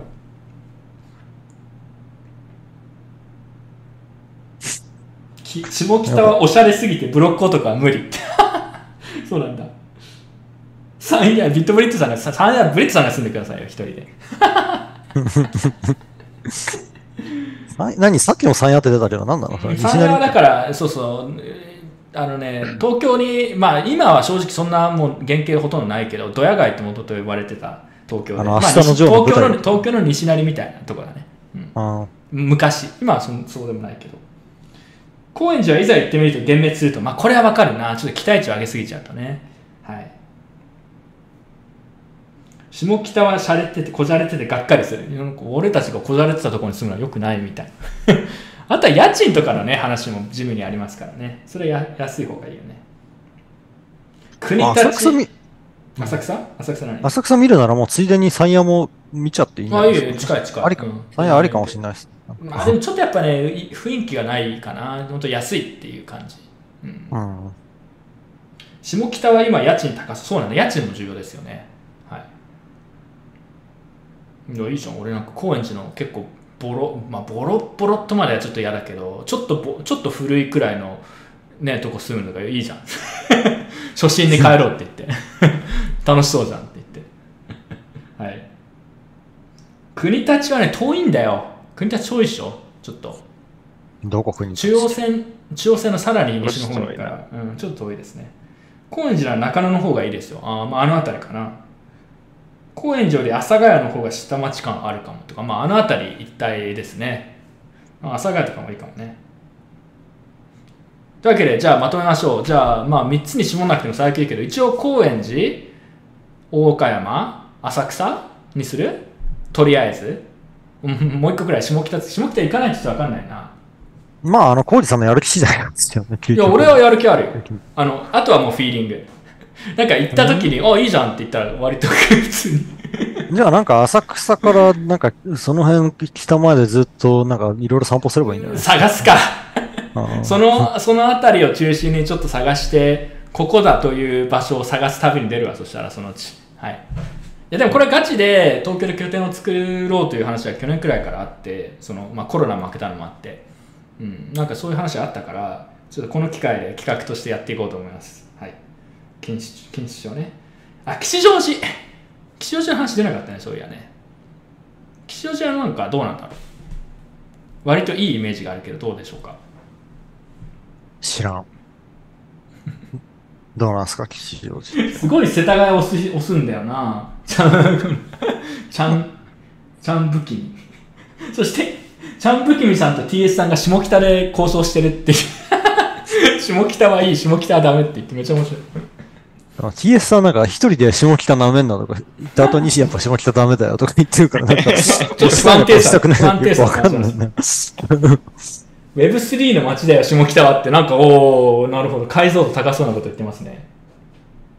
吉祥寺は好きだけど恋な確かに吉祥寺はちょっとおしゃれリア充おしゃれ若いってイメージ。リア充じゃないおしゃれじゃない若くないみたいなイメージだったら最悪だけど。はい。というわけで。トリコさんに怒られますよ。そうだね。まあ皆さん、あの、いろいろ意見もらいましたが、あの、わ我々、じゃあ、ジョーさんもだって東京に拠点欲しいです、それで言うと。うーん、いや、うん、そうだね。いや、わかんない。なんか、僕、いや、俺、全然決めてなくてどうしようかなって思って。あの、婚活が成功する前提でですが、東京の拠点は必要ですよね。まあ、あの、海外に丸ごと移住するならそうですね。うん、でも、結局するのかしないのかよくわかんないから、どうしようかなって感じ。はい。うん。まあ、だから、これはねガ、ガチの話なんですよ。なので、冗談ではなくて本気で検討してるので、皆さん情報があったらぜひ教えてください。で、自分とかね、自分たちが仮に、そこにちょっとね、あの、物件借りたりとか、あの住んでたとしても一人ってなんかあれしても意味ないからここだったら引っ越してもいいみたいなのあったらぜひ教えてくださいそれでコンセンサスが作られる可能性があるからね。シェリングポイントがビタリック風に言わせるとシェリングポイントがどこになるかっていう話ですね。あ、三軒茶屋とかって結構おしゃれなイメージありますけどね。どうなんですかね。ジミーさん結構詳しそうですね東京。うん、まあ高円寺、大岡山、大岡山もちょっとあんまり詳しくないんでまだちょっと今度行ってきます。はい。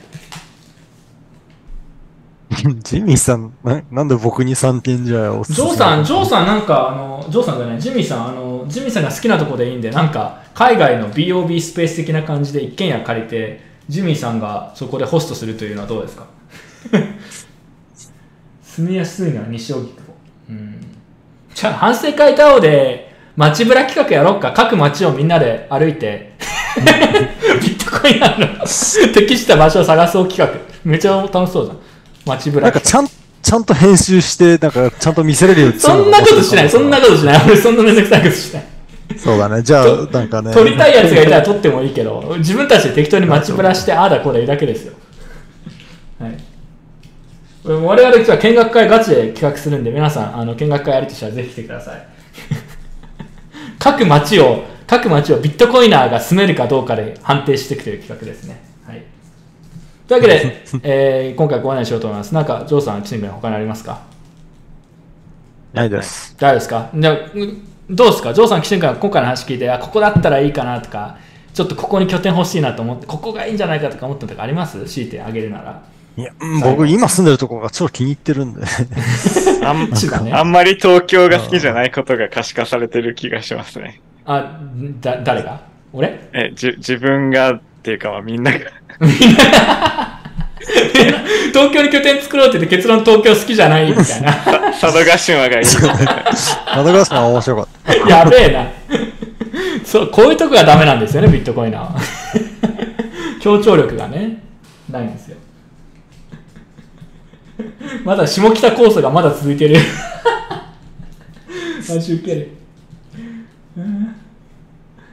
もう下北も行きましょうとしたら企画で、あのここまで言われたら下北もなんか行かなくちゃいけない、あの使命感感じるわ行かないとね、行かないとディスれないしね、はい、というわけで、うん、えー、今回ご案内します。皆さんこの企画自分ガチなので、また今度何かしら街ブラ企画をするかもしれないです普通に集まろうぜ。なんかじゃあなんか今週土曜いちじから大岡山集合、大岡山駅集合、アジェンダ特になし最高じゃん。いちじとかじゃなくて、もうなんかごじとかでいいからそれ全然いいですよ。反省会を不快として、はい、企画していく可能性があります。というわけで今回ここまでにしようと思います。聞いてくれた皆さん、まああんまビットコイン関係ないんですけど、この企画はでもマジで何かに発展する可能性はゼロではないので、えー、まあなんか考えていきます。ではでは、はい。